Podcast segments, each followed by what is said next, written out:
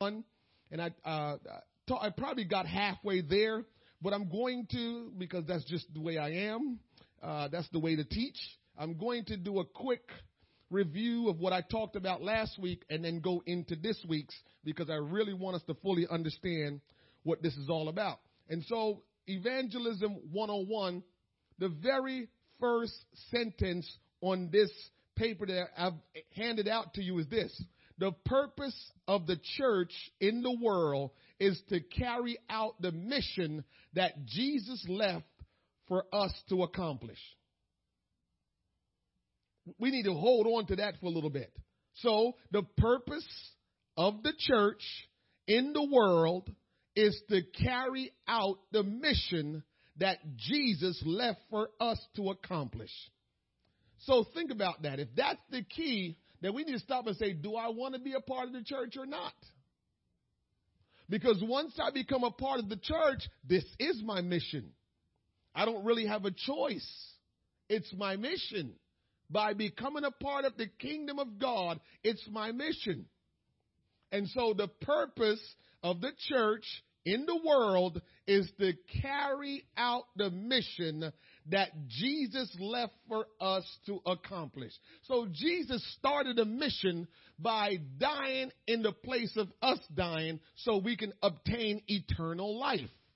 And so because of that, he trained 12 disciples and even more because you read later that there were 70 other 70 disciples. So he came and he trained 12 men and others to be effective in continuing what he started.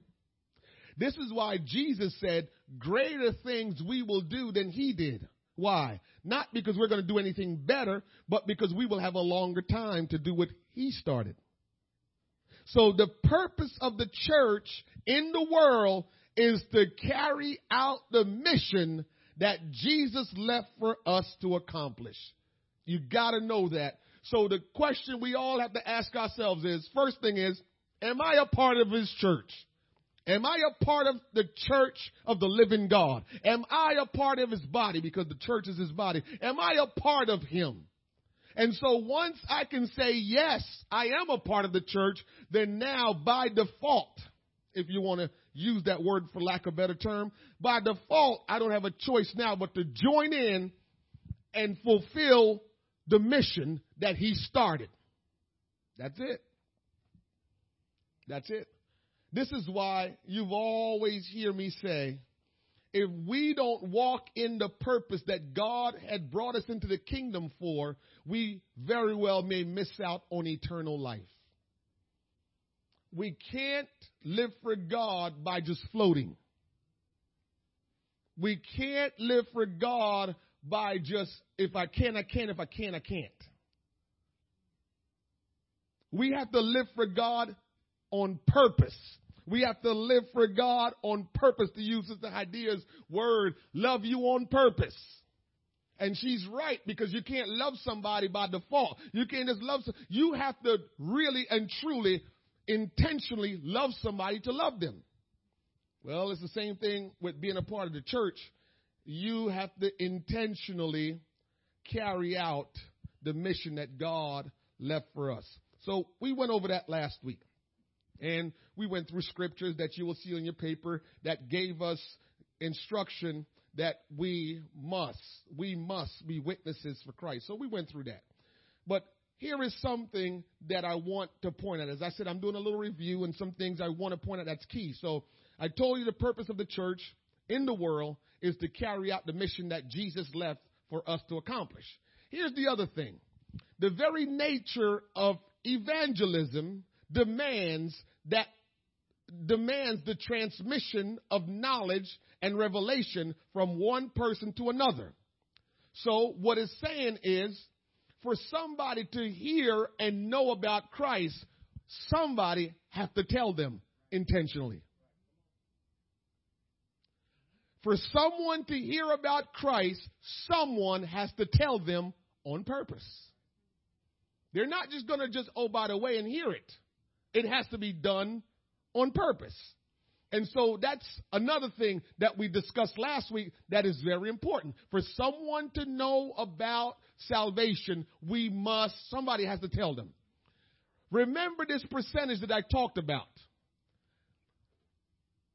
Seven, no, I said 75% last week, but I went back and looked at the notes. You can look at it in this paper on the, on the, on the handout that I gave you. Over 75% of people that came to church and got saved, they came because relative or a friend invited them. Over 75% of people that got saved or became a part of the church, over 75% of those people that came in and got saved, it happened because a friend or a relative told them. So, point is, 75% of the time, if you don't tell your family members, if you don't tell people that are close to you, if you don't tell your friends, they may not get saved. They may not get saved if you don't say it. Because God knows that all of us are connected to somebody. And sometimes we might want to just believe that somehow they will hear. Somehow they will end up in a church. We can't be that presumptuous. We have to say to ourselves, I have to tell them. And whether they like me or not after that, whether they reject me or not, it's okay. I have to tell them. Because they won't hear and respond in any other way until it's somebody that is close to them. People don't just take a word of a stranger and go with it and start doing it. They listen and have confidence in one that they know. Man, don't let me go down that road, Jesus. That is why you hear me preach Jesus all the time, Brother Darrell, and talk about him all the time. Because until you get to know him, you won't trust him. Until you get to know Jesus real good, you won't trust him. I can use Brother Sam as an example. He don't mess with people until he feel comfortable with them. It's no that's natural, that's natural. That's not unnatural, by the way. Nobody just don't wake up and just meet somebody like, man, I, I just met that person today, but I trust them. Nobody does that. You kind of watch their life, you monitor them. Okay, all right.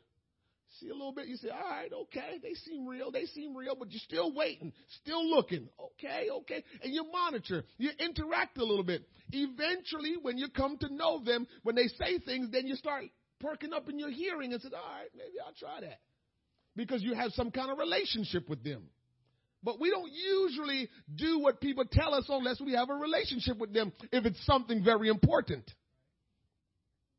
So I talk about Jesus a whole lot because I want people to know him. Because when you know him, you will trust him. Now, if you read throughout scripture, you will notice that most people that was able to be reached. They were reached through relationship. And it's quiet. Because ask yourself this if I'm not good with relationship, and Jesus is the epitome of relationship, what am I going to do? What am I going to do?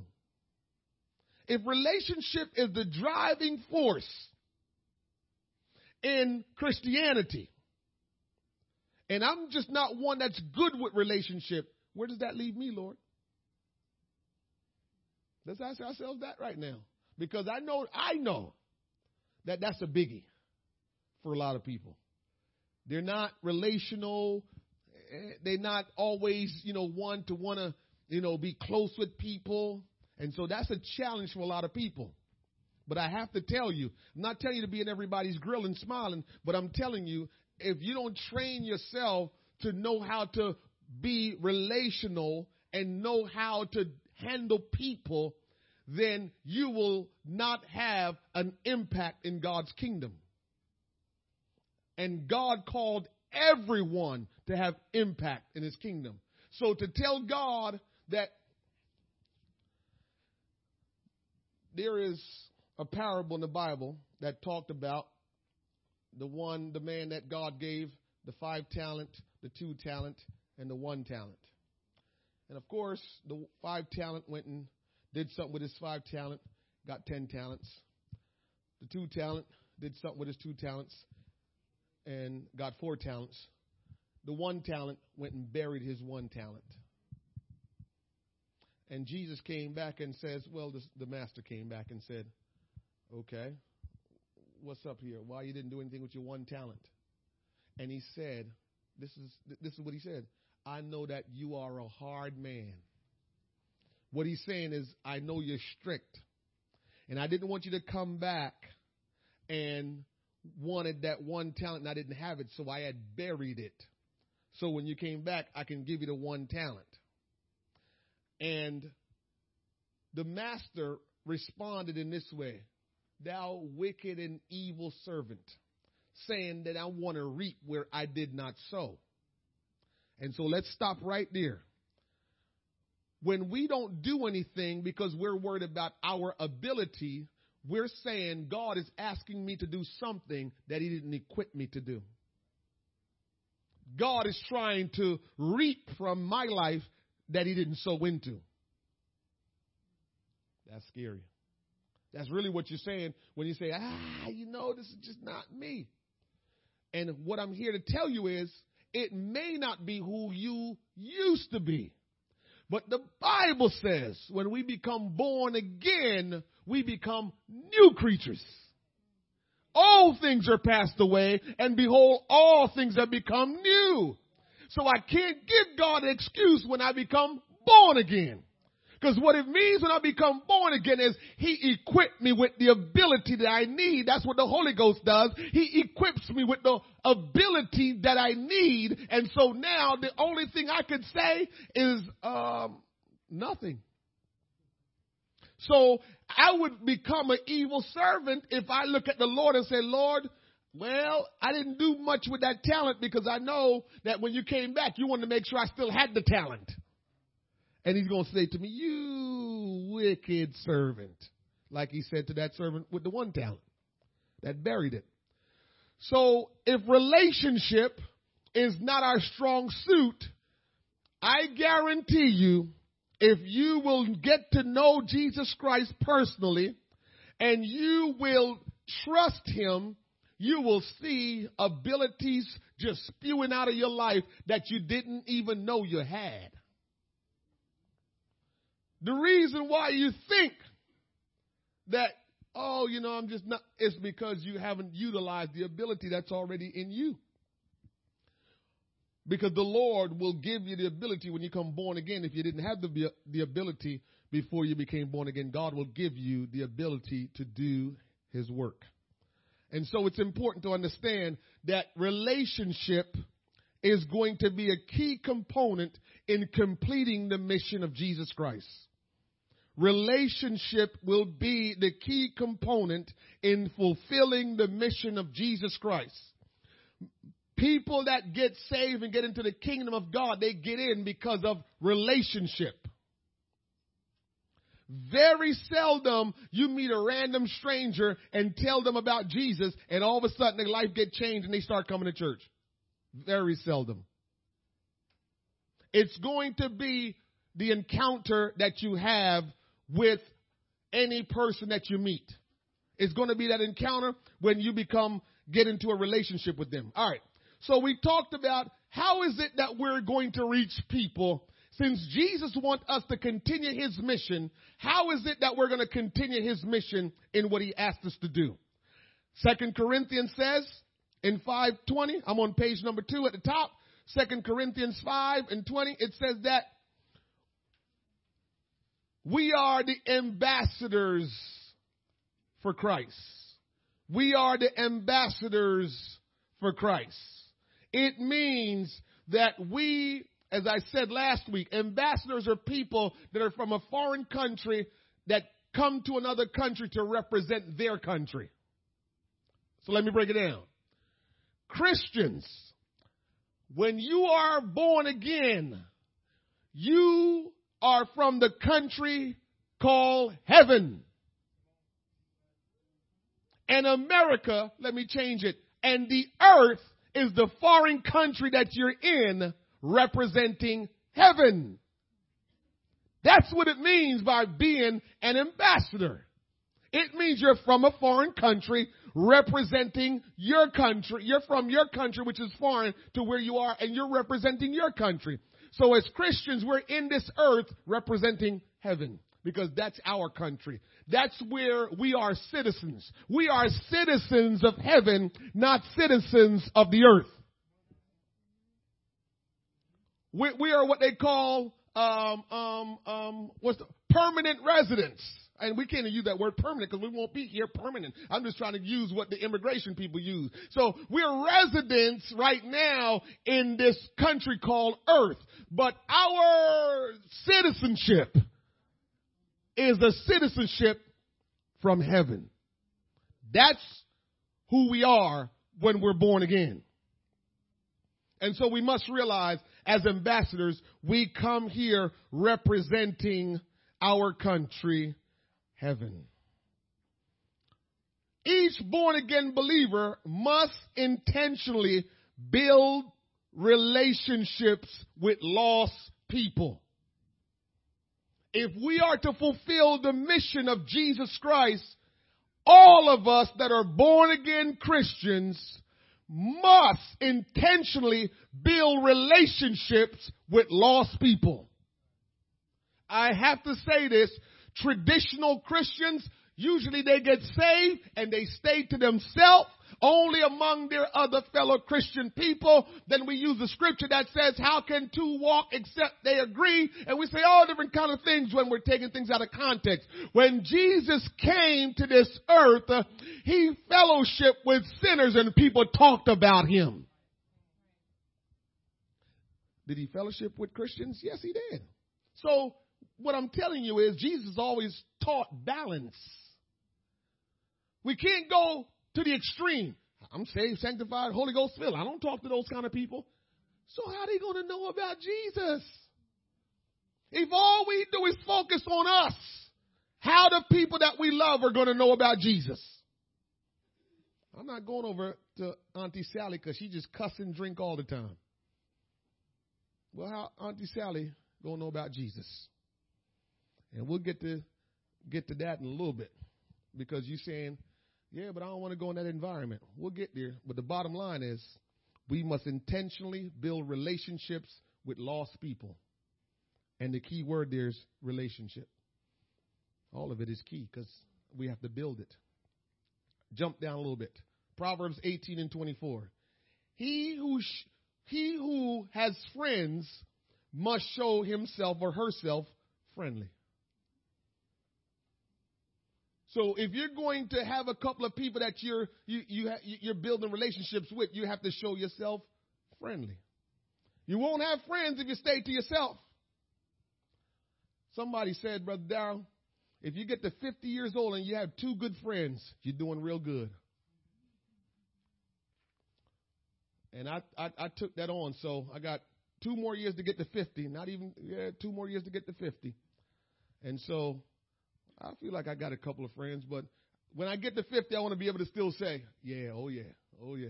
I'm looking forward to that because I believe in that. I believe in friends. I believe in relationships. So we have to make sure we build relationships with lost people. Now, we got to show ourselves friendly if we're going to have friends. So now the question is, okay, we have to continue the mission that Jesus started, which is to reach lost people. Okay? We need to lead people to Jesus so Jesus become the center of their life. And so, where are these people going to come from that we need to reach to fulfill the mission that we're, we're now a part of? By being a part of the kingdom, we are a part of his mission. We don't have a choice in that. The only way you, you can get out of the mission is if you get out of the church. If you stay in the church, you have no choice but to be a part of the mission. If you don't want to be a part of the mission, you can just get out of the church. But once you're in the church, you automatically. So it means if you are in the church, but you don't do it, it means you are clearly rebelling against God. relationship candidates. How are we going to find these people that we need to reach? We need to tell the gospel to. There are three groups of people who are candidates for relationship evangelism. So we're talking about lost people now, lost people, because you've got us now. We've got each other. So we're all living for God. We're together. We come together on Tuesday, on Thursdays, on Saturdays of prayer, on Sunday. We come together. So, and when we do events, we come together. So we have each other. So that's a given. But there are people that are not saved that we need to have as well that we are building relationships with. So where are we going to find these people? So here we go. Relationship candidates. There are three groups of people who are candidates for relationship evangelism. People we currently know, one group. People we knew in the past, another group people we would like to know in the future. So those are the three groups that we will begin to think about how we can now build relationships with them. Because our intention and our purpose is to teach them the Word of God. It's to get the Word of God to them. It's to get, get Jesus to them. We want them to be saved. We don't want them to be lost. We don't want them to go to hell. We want them to be saved. So the three groups of people that we're going to focus on are people we currently know, people we knew in the past, and people we would like to know in the future.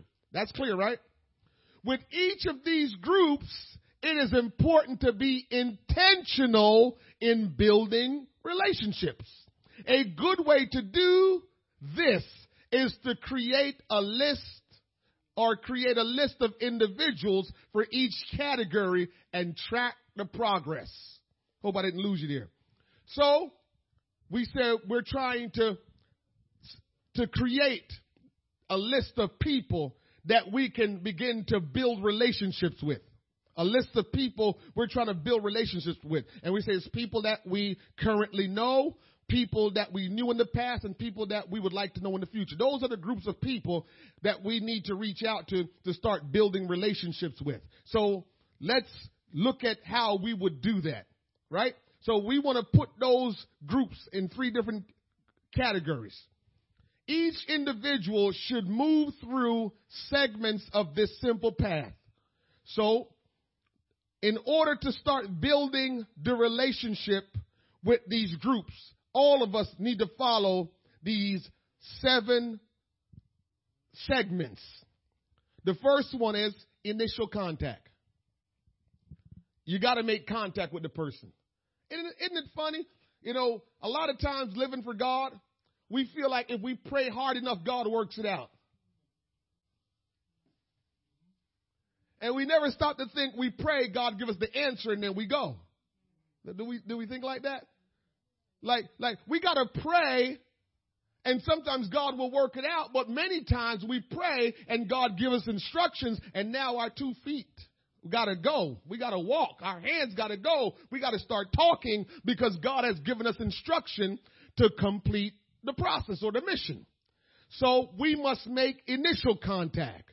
Then what we do after that, become better acquainted with them. You may know people. Let me tell you something. I might be jumping ahead of myself, but let me say this. A lot of times we know people from seeing them all the time. But we don't know them because we never get into real conversation with them to know how they feel, to know how their day went, to know the things that they're experiencing in life, to know what they're challenged with, to know their fears, to know what they like. We never get into that because nowadays we just shallow and I'm only making contact with you because I probably can get something out the deal.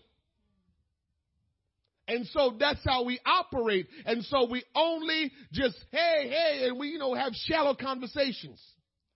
But if we're going to get acquainted with people, we're going to have to be intentional, purposeful in saying, let me do something special with this person.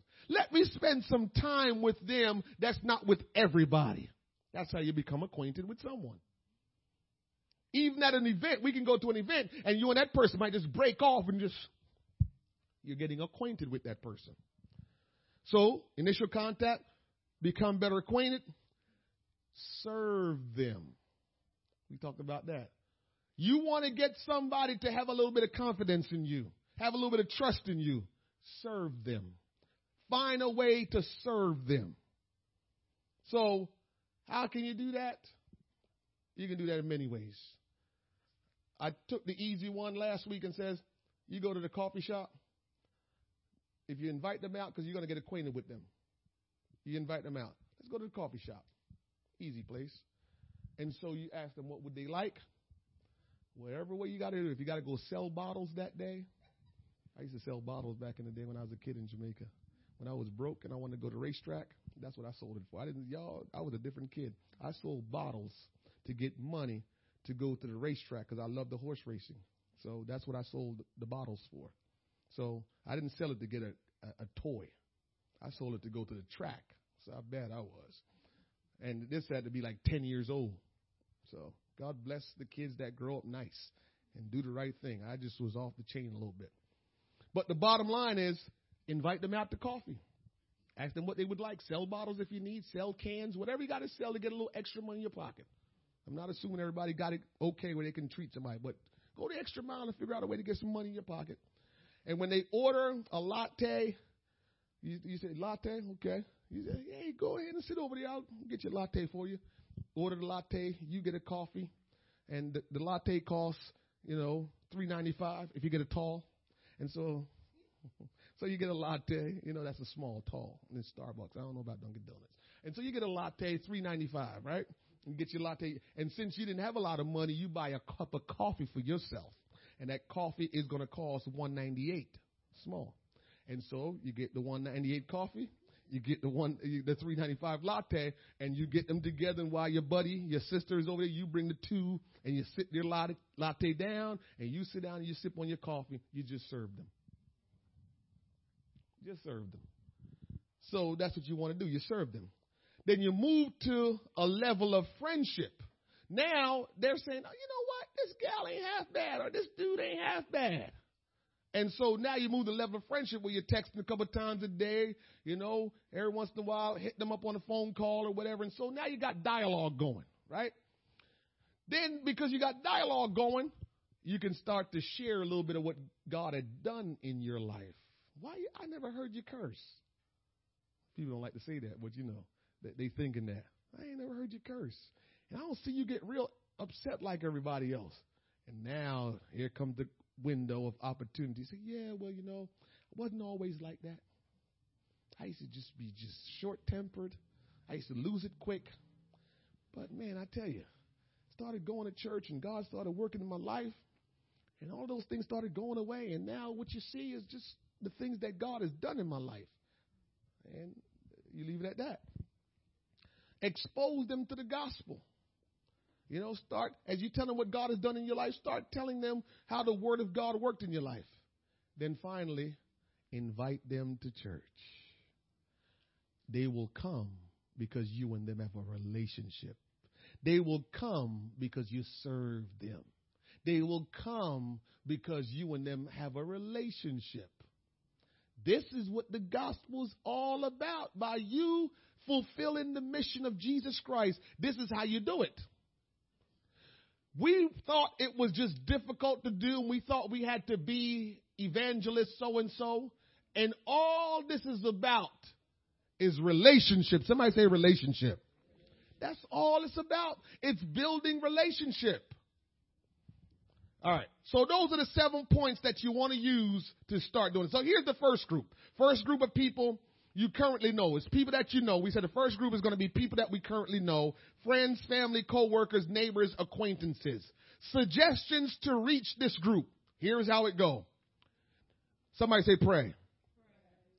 The first thing that you do before you even talk to anybody about Jesus is start praying for them. Don't go talking to people about Jesus if you didn't start praying for them. Not unless this is a random person you're meeting and you don't know them and you don't know you feel God is saying, tell them about me. But, but, but these people we're talking about that you know, friends, family, people that you know, start praying for them before you start telling them about Jesus. Uh. So pray for them. Listen to this statement. Remember to talk to God about people before you can talk to people about God. And all of us get discouraged because we try to talk to people about God before we talk to God about them. Because we can't do nothing with people. A lot of times we think we can do something with people. No, we can't do anything with people, but God can. God can work in people's life. I can't work in your life. I am just a messenger. I am just a vessel that God can work through, but God does the work. His spirit does the work. His word does the work. And so God does the work, not me and not you. So in order for people's life to be impacted by what you will say to them, put them on a list. I've got my list. I'm not teaching you something that I haven't been doing already. So I've got my list of people that I know that I have on a list that I'm praying for their salvation. And God will open the door of opportunity when it's time for me now to tell them about God. And I'm not going to be shocked when they start responding in a positive way. Why? I've been praying for them for months, man. You kidding me? Weeks, days, whatever. So why would I be shocked when they said, you know, I've been wanting to go to church. I'm glad you asked me. I'm not going to fall out my chair when they say that. I'm not going to be rubbing my bald head when they say that, like, oh my goodness, they coming to church. No, I've been praying. Why shouldn't they come? But over the years, we invite people to church because we're frustrated. Man, you need to get your life together. You need to go to church. And people say, You're right. I've been seeing your life.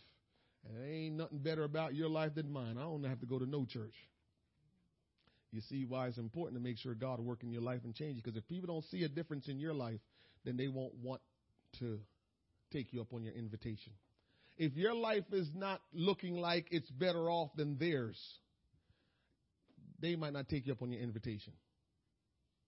This is why I said, if you've been on welfare before you come to church, and you come to church and you get touched by God, you're born again, water and spirit, God is working in your life, after a while, you should be off welfare. That's not disparaging. I'm not saying that in a disparaging way. What I'm saying is God is so good God is so good that He's going to bless you and you won't need welfare, is what I'm saying. Because it works in two ways. You're blessed making more money and God look good. This is what I'm talking about. So when you come to God, there must be some improvement in your life. People got to look and say, man, that girl started going to church. I remember when she was on welfare. Look at her now. She wearing high heels and she looked like she went that expensive pocketbook over there, and my goodness, and now she don't hang out at the bars no more. Lord. And you praying for that lady who's saying all that. Because you used to drink with her. And you're praying for her. You're praying for her. And all of a sudden, you walking by one day in your high heels and smelling good in your Chanel. And you, hey, how you been? And all of a sudden say, You looking good. And you're going to say, Boy, Jesus been good to me ever since I've been living for him. Why don't you come to church with me one day? Because it's somebody that you know. And you've been praying for weeks. All of a sudden, boom, here she come. Yeah, you know, I'll do that. Why? Because you was praying for her. So pray for them. Include them in activities you are already doing. So again, we're trying to fulfill Jesus' mission. So the people you know that you're praying for, invite them out to activities that you may be doing. So if like church picnic coming up, July 30th is our church picnic. Invite somebody to the church picnic. We'll play some dominoes. We'll have the kids playing. We'll eat some food. We can have some board games. Invite somebody out. We won't be knocking tambourines and playing drums and singing. Invite somebody out. And so they get to come around us in our activity. You don't have to tell them anything. You don't have to beat them in the head with the word of God. It's part of the process. You're, you're befriending them. You're, you're, you're make, you're building a relationship with them. We're getting there. And so we need to include them in things that we're doing, right? Socialize, invite them to dinner or at your home.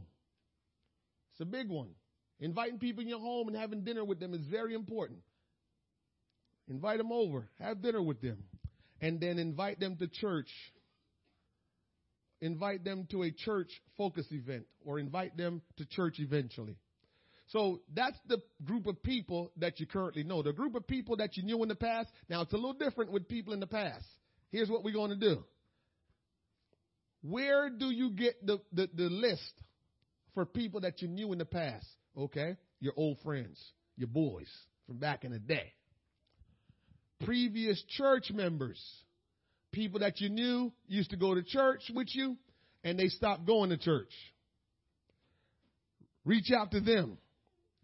Co-workers, you may have changed jobs. And so you're doing another job, but there's, some other people you used to work with that you kind of had a good little, you know, reputation with. You was good with them. Reach back to them. Also, what's a good thing is mailing lists. Mailing lists. So the church have a mailing list. We have a mailing list. If you ever want, if you get real serious about this and you're saying, Pastor, I want to make contact with people that we, we, we, have had come to the church. Are you able to, you know, get me, you know, send something out? And I will work with you on that because I don't want to give away anybody's personal information. But I will say, you know what, that's a good idea. Let's sit together and let's go over that list. You try to remember some of the names, and I may have the address in the computer, and we'll send them out a postcard. We'll send them out a letter, just letting them know we missed them. So that's another way of reaching to people that you knew in the past. And then church visitors list. Okay, church visitors list. Obviously, people that has come to visit our church, we can also reach back out to them. So that's a way of reaching people that are that you used to know in the past. Suggestion to reach this group, pray for them. Always the first thing you do. Remember to talk to God about people before you talk to people about God. Refresh the relationship. Everybody know how to do that the other day, I was at um, Food Bazaar, and we used to teach in this nursing home in Lambertville. And I'm getting my stuff my jerk chicken, and I get my peppers, and I get my jerk seasoning, and I'm getting my scallions, and I'm moving along and getting some stuff. And this girl walked up to me, and I said, Lord, I don't want nobody from my past trying to hit on me right now. I'm trying to get my stuff. Just, just, and I saw it out of the corner of my eyes. I'm just acting like I don't, I don't see her. I'm just getting my peppers and stuff. And she finally came over. Hey, you don't remember me? I said, Not really. You used to teach in a nursing home where um where I work. I said, which one is that again? And she told I said, Oh as soon as she told me Lambertville, I said, Yeah, I remember you. I said, How you doing? And how the other girl that worked there? And so what we were doing, refreshing. Everybody know how to do that. You do that by accident. People just say, hey, what's going on? Forget your name. What's your name? Where you from again? Refresh. So we got to get some refresh, refreshing the relationship. Uh, if it's people that you haven't seen in a long time, write them a letter and reach out to them. Invite them to dinner. These are people you used to know. Invite them to church. So we can, we can reach out to people that we haven't seen in a while, that we used to be friends with in the past, but we haven't seen them in a long time. This is how we will reach out to them. And the third list is people you would like to know in the future. Here we go. Co-workers. They're people you probably just started your job. You don't know them real good. You see them and say, I like how they work. You want to know them a little bit better your neighbors. they're people that live on your street that you don't know, but you want to know them real good. Reach out to them. Your kids' friends, parents, and teachers, or your kids' friends, parents, teachers, um, store clerks. Look at me. Starbucks barista. The barista is the one that made the drink. Uh, store clerks, community leaders is a big one. Community leaders. These are people that you want to know. You want to know these people. How do you do this? Okay? You pray for them. You want to know the mayor? Pray for her. Well, Hamilton mayor is a her. Pray for her. Okay? So you pray for her. People do not care how much you know until they know how much you care. It's a big one. Christians, a lot of Christians, my brothers and sisters that I love dearly, um, do a bad job in talking to people, Brother D. Let me talk to you, Brother D. Brother D, let me tell you a secret. If we're going to have impact in people's life, and all we're looking for is an opportunity to just tell them everything we know about God and tell them everything about church and tell them about what God, if that's all we do, they will never listen to us. And unfortunately, I've seen so many Christians turn so many people off because all we want to do is push Jesus' agenda, and Jesus wants you to push his agenda, but the way he wants you to do it, not the way you want to do it. And Christians are so wanting to tell everybody because somehow, here we go, somehow, Brother D, when we get saved, if if if we feel like you know, me and Sam was kind of cool. We was, you know, on the same levels. We did the same thing. I get saved and I want to act like I'm better than Sam now. So when I see Sam, yo man, I'm telling you, man, you know, because I'm I'm saying, you know, God is good, and this is what, you, and you just keep on talking because now I want to let Sam know I'm better off than him. Sam ain't listening to me. It don't work that way, and Christians do it all the time. If you're one of them, please don't do it. People don't want to hear what you have to say until you're willing to listen to them first. And instead of, we got to have wisdom. So when you meet somebody, so let's do this again. So, you know, me and Sam was cool and we was tight, D. And so now I'm living for God. I'm going to church. I'm saying, hey, man, I'm saying, what's up? What you doing? And all I'm asking Sam, so what you been doing? Hey, what's up? What, what happened to Daryl? What happened to Teddy? And I'm asking all kind of, I ain't saying nothing about Jesus. All I'm asking him is what's going on. How is everybody doing? How your family? I'm just talking about everything but Jesus and asking him. He doesn't know nothing about me right now. He don't know I'm living for God. If he say I'm living for God, yeah, you, um, so and so tell me you was going to church. Yeah, I am. So what's going on with so and so? Cut it quick right there. That's a soul winner right there. Because the more I talk to him about him, the more interesting or interested he get about me. You think people want you to ask them all the questions and talk about them and you walk away and they know nothing about you? People don't like that. So you done plug them for all the information and now you're walking. No, no, no. They want to know what's up with you now. So it's not hard, but you gotta be patient and filled with God's wisdom to know, talk to that individual and listen to them. And then try to get into a place of common ground and talk about what they're talking about. So if they want to talk about, you know, say they want to talk about a job and you know a little bit about that job, get in, start talking about that. Don't just listen passively. You follow what I'm saying? Don't just listen passively, but listen on purpose and get involved. Talk to them. Let them see that you're interested in them because you're supposed to be because this is about relationship. That's the way it works. If we're going to win our families, if we're going to win people from our past, and if we're going to win people that we want to know, this is the way we have to do it. And remember, we're, we're at the place where we're saying to win people, but we understand that this is the mission of Jesus Christ. So this is not me telling you this is what you got to do. This is me showing you in scripture that Jesus came to seek and to save that which was lost. And he says, once you become a part of me, you come in my kingdom, then you now take on the mission. And you now start to do what I started and what I left behind for you all to complete. That's what we got to do. We don't have a choice. If we don't want to do it, just get out. So, we need to make sure we talk to them, get to get, get into conversation with them, and then we are able to listen to them and they can tell us stuff. So we, we need to ask about them and listen to them.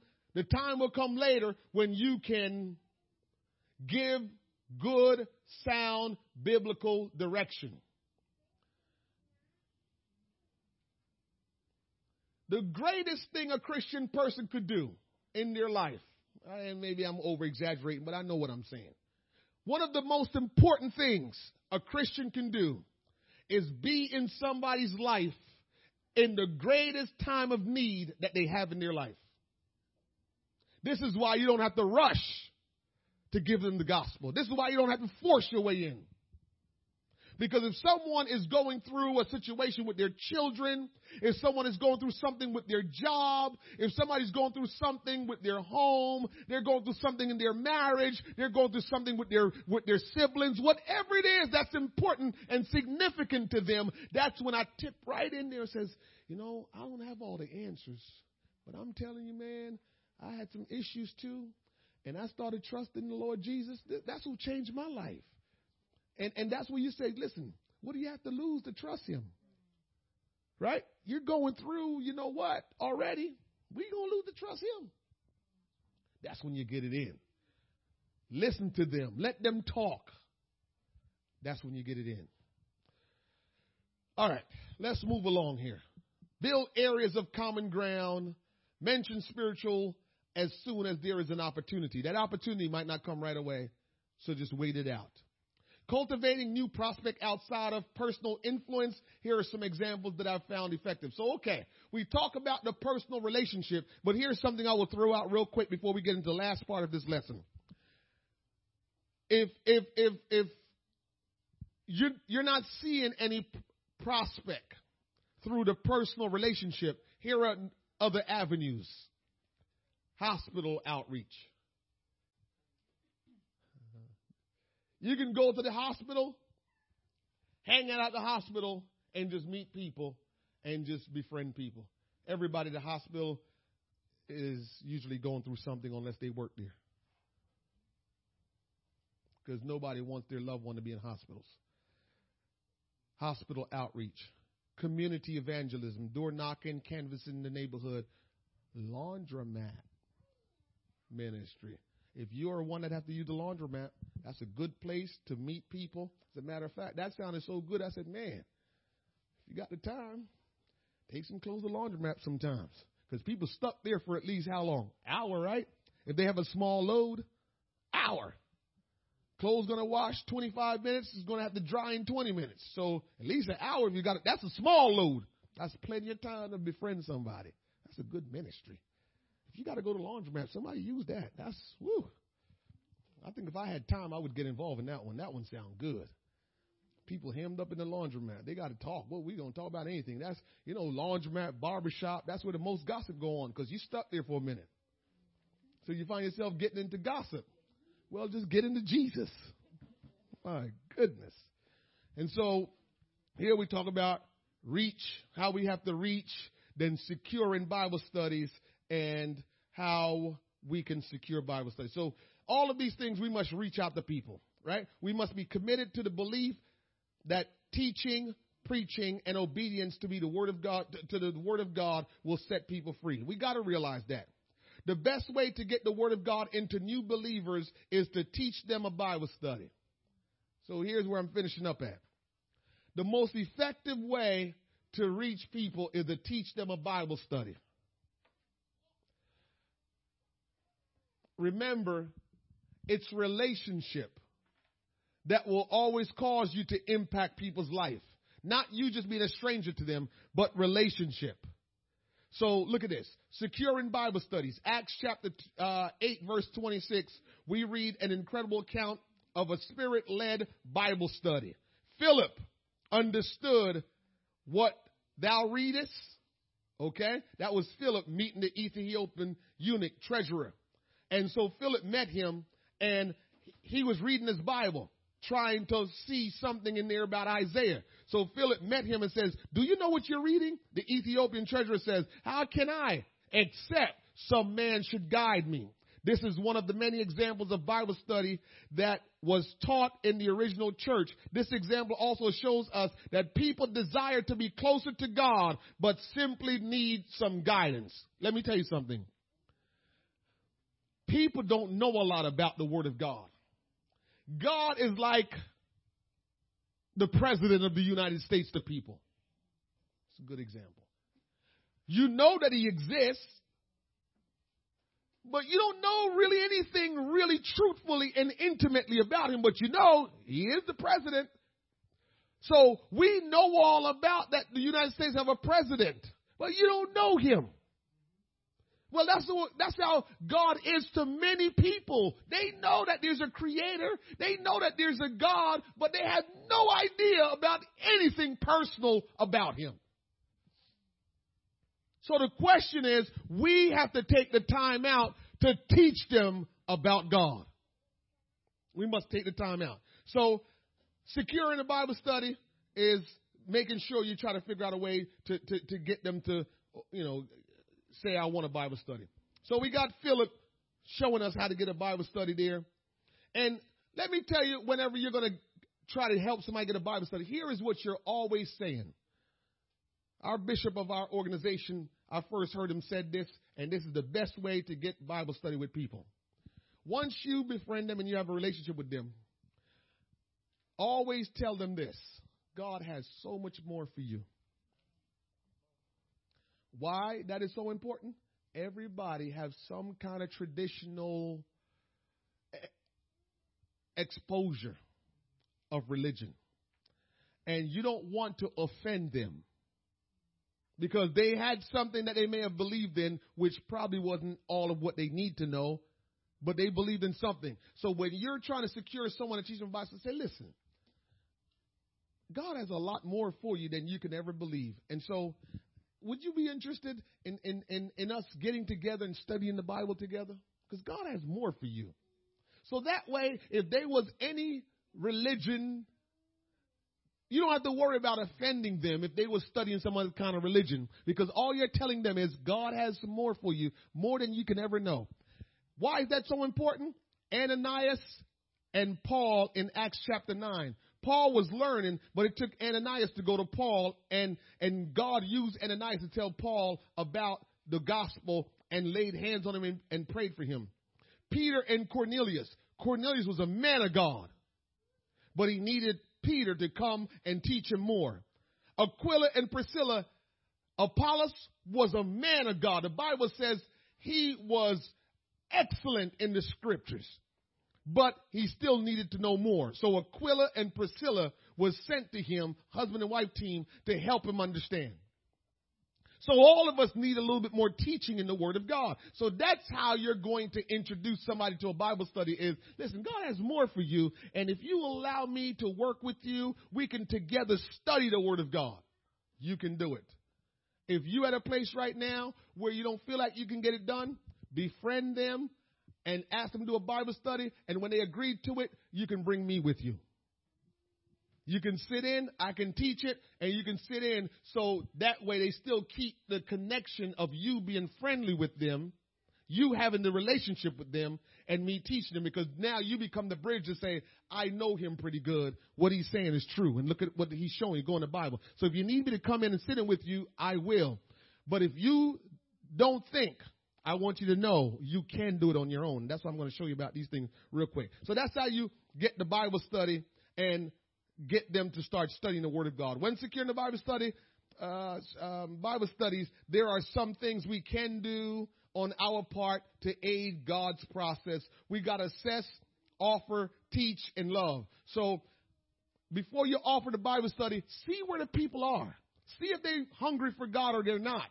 Don't offer the Bible study to someone that, that just seem like they don't want to know more about God. We got to be smart.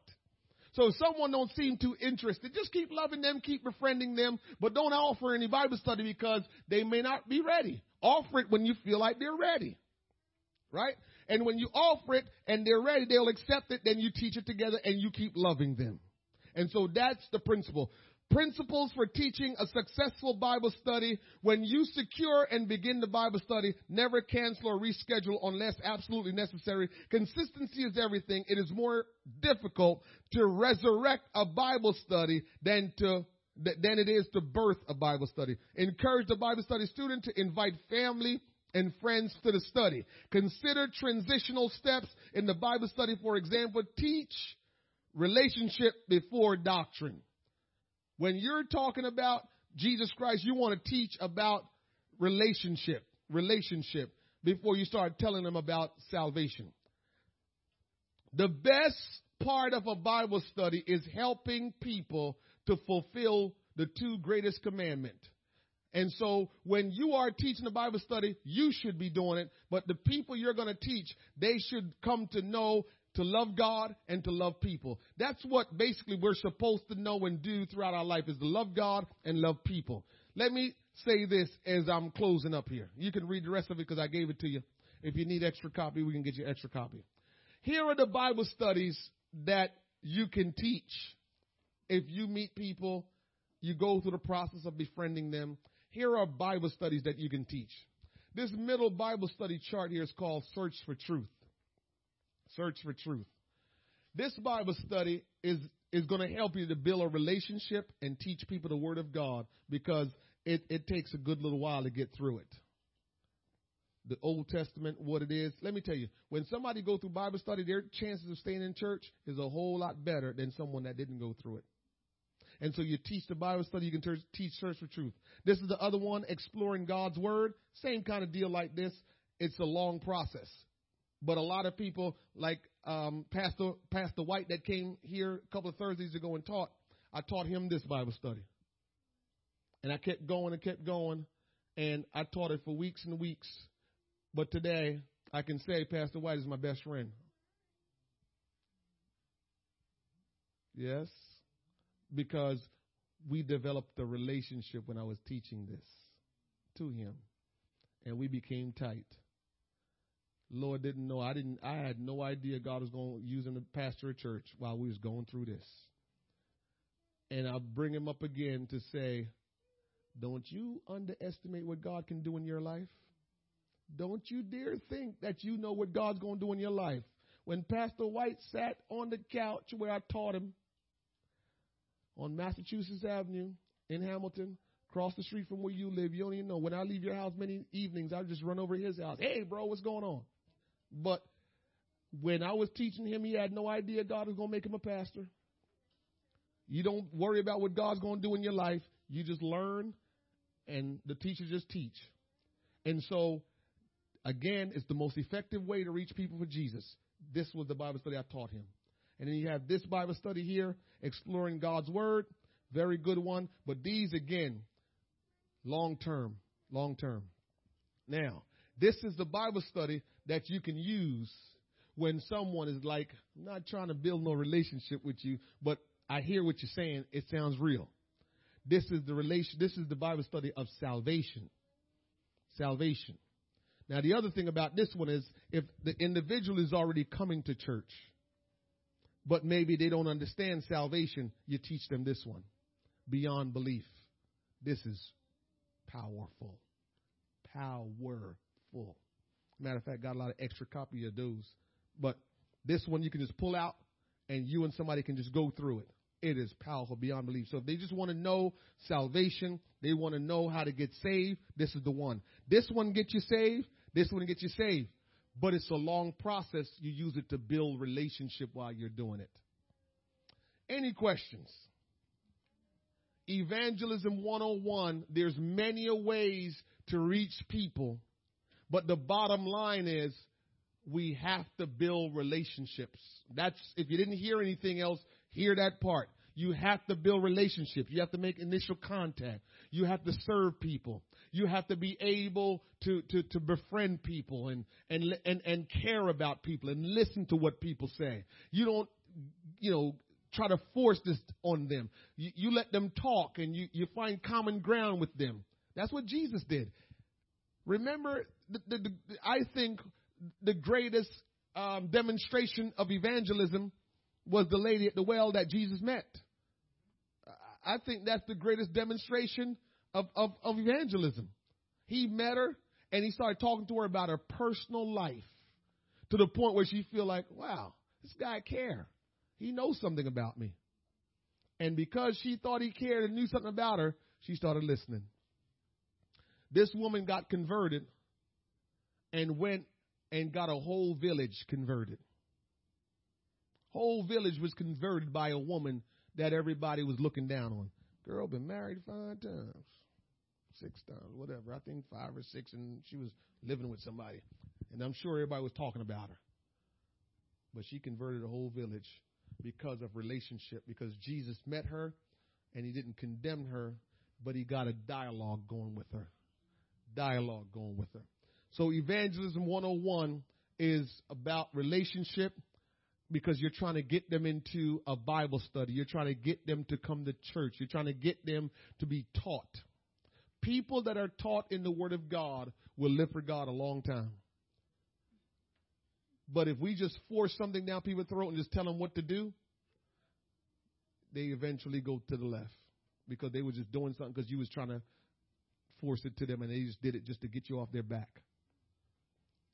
Sometimes, and, and not sometimes, many times with me, I just try to go real slow with people. I don't rush because I want people to come to the place where they can see it for themselves and make their own decision. Because when you make your own decision, oh, you're going to last. When somebody's trying to force you to make a decision, that's not good. I'm not here to force anybody to make a decision. I want everybody to get it for themselves. My, you just pray that I teach it right. See, God, use them to teach it so I can understand it. That's what you pray for me. Because if I can teach it so you can understand it, then you can get clarity and you can make good decisions and you will make the right godly decision because you understand it. If I don't teach it right, then you, you, you say, uh, I don't understand that. And a lot of times when we don't understand, we don't say it. We just, uh, in our mind, uh, I don't understand that. So just pray for me that I can teach it right, preach it right, so you can understand it, so you can make your, your, your decisions that God wants you to make. Because once you understand it is when you're going to do it. Because once you understand it, you will be able to explain it to people. This is what I do because. You do whatever you want, but this is what I do because. You don't want to find yourself in a place where you're saying, well, our church or our pastor it's not a good place to start explaining. Our organization, not a good place to explain. You need to be able to say, Jesus, the Bible. Those are the things that when you respond to somebody, you want to respond to say, well, the Bible says, or Jesus says, that's what you want to respond to. But when you start telling people about your pastor said, and you start telling people about, well, our church do and our organization, when people start talking like that, I start scratching my head because I'm saying, Lord, what if your church wrong? What if your pastor wrong? What if your organization wrong? Right? So I need people to say, well, in me reading the scripture, this is what it said to me. In me praying, God put this thought in my mind. That's who you want to be able to explain people about is explain to them about Jesus and what the Bible says. Any questions that one may have tonight? Yes, ma'am. I, you notice I didn't say weeks because I don't believe that um, everyone will teach them at a different pace. So I taught Brother White this Bible study for one year. So that's why I left it out. Because it's gonna it's gonna come down to the the, the hunger or the thirst of the student and the willingness of the teacher. That makes all the difference. I'll stay in your house two years if I have to, to just keep teaching. Well, I love God and I love the people. I don't want to leave you until I know that you're okay. So that's why, to me, I can't put time on it. Now I could do it in six months. I mean, if you're good and you're hungry, like you know, um, put my little young man Luke out on the spot. Luke is hungry, and so he eats it up. You know, we had Bible study the other day, and I just say, "All right, Luke, that's it now. Let, go home. Uh, I don't want." Because Luke would stay all night long and just have me and him talking about the scripture. That, that's like, I mean, that's powerful. He would stay there all night long and have me and him talk about scripture. And so I, I'm just so excited about that, but I can't get carried away because Luke want to talk about scripture all night long. So when we do this, you got to put a time limit. And what I do is when I teach Bible study, 35 minutes. And that's it. Now I feel questions afterwards, but 35 minutes is the longest I will go because it's not, you, you don't want people to get tired of you. You want them to want more of what you're teaching, not say, man, I'm worn out when you get done. So you want to make it short and sweet and to the point. Any other questions about this lesson? Everybody good? Yes, yes. Any questions? Y'all don't look like y'all ready to teach Bible study or go befriend somebody and start building relationship. Listen, remember I told you this. It's the surest way to secure your own salvation. Did I leave that out? Everything that I talked about here tonight, everything that I talked about here tonight is the surest way to keep your salvation, to keep your eternal life. It's the surest way. Yes, we start with having our relationship with Jesus. But how many people started out having their relationship with Jesus and all of a sudden you're like, what happened? Because they weren't doing this. I'm telling you like I know it. They weren't doing this. And I can even say for myself, if I don't do this, I'm not in a good place. This is what keeps you in a real relationship with the Lord. This is the thing that will drive you in your relationship with God. This right here. If you don't do this and you stay in church for a long time, Brother D, you become religious. Anybody want to be religious? yes, I'm, I'm just giving you the truth. If you just come to church all your life and you never get involved with this, you will be religious. As a matter of fact, so religious that you're going to hurt people that come into the church that's looking for Jesus. Cause, because now you become so religious that you got to defend your territory. And people that come in that's new, you feel like your territory gets threatened. Oh, help me, Jesus. I'm supposed to be done. But I'm telling you the truth. I'm, I'm trying to make you understand how important this is that I'm talking about. If you don't do this, you're going to be just a church goer, a religious person, and after a while, all you're going to want to do is come to church and sit in your same seat, defend your territory, and go home and say, I went to church, and you won't be doing a whole lot of praying, you won't be reading your Bible. Jesus Christ won't be really real to you. Everything you do will just be a repetitious religious experience. But when you do this, you're, you're, you're, you have to go like this when you do this up and then this way. So now you're, you have to reach up every day because when you get involved with people's life, you know you don't have the capacity or capabilities to, to do nothing with people, but you know he does. So you have to plug into him every day. You have to really pray. And so you are driven to pray. So you got to get plugged into him and pray. And when he, when you feel connected to him, now you can go and talk to others. And here's the deal. When you get involved with people and you realize people's life is at stake and you're trying to reach them so they can be saved, oh man, it, it changes your whole view. And then, here's the clincher. And if you are privileged enough to start working with someone and they went from cussing, drinking, stealing, all kind of stuff to repentance, baptism, Holy Ghost, and living a godly life, and you were in the middle of that, your life will never be the same again. Your life will never be the same again. You will say, Oh my goodness, look at that life get transformed.